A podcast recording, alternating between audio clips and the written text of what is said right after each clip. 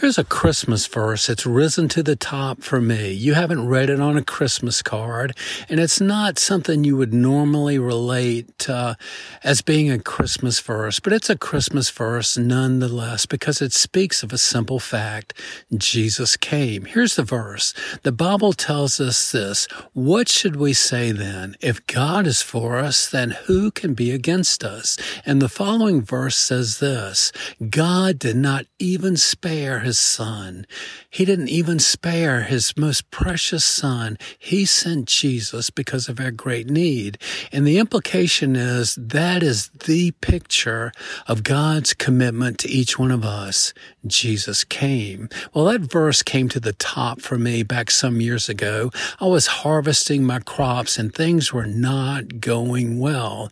And that verse rose to the top. I began to think about that. I remembered what it said. It said, if God is for us, then who can be against us? And I stopped right there. And I began to put that if to God as a question. God, are you for me? Are you with me? Are you committed to my situation? And my conclusion was this God, I don't really believe you're on my side. I don't think that you are with me in this situation. Well, the picture that I had of God's commitment was sunny days and progress in the field. and I wasn't having that. So I wondered if God was really committed to me in that situation. Well, in all fairness, I had to recognize, and I recognize now that I had the wrong picture.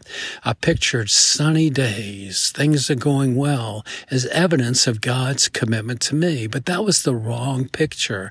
Those verses that I mentioned from the book of Romans really give the accurate picture. God is committed, and we can see that, we can know that because he did not spare his own son. Jesus came. That's the picture of God's commitment to each one of us. God wants us to prosper spiritually to be healthy in His kingdom, to be growing and changing and involved in the work of His kingdom. He is a hundred percent committed to that. He wants us to be useful in enlarging His eternal family, to be willing to share our faith with others. God is committed to helping us along the way. A hundred percent committed to our spiritual life, our spiritual health. And we can know that is true because Jesus came. God did not spare his son.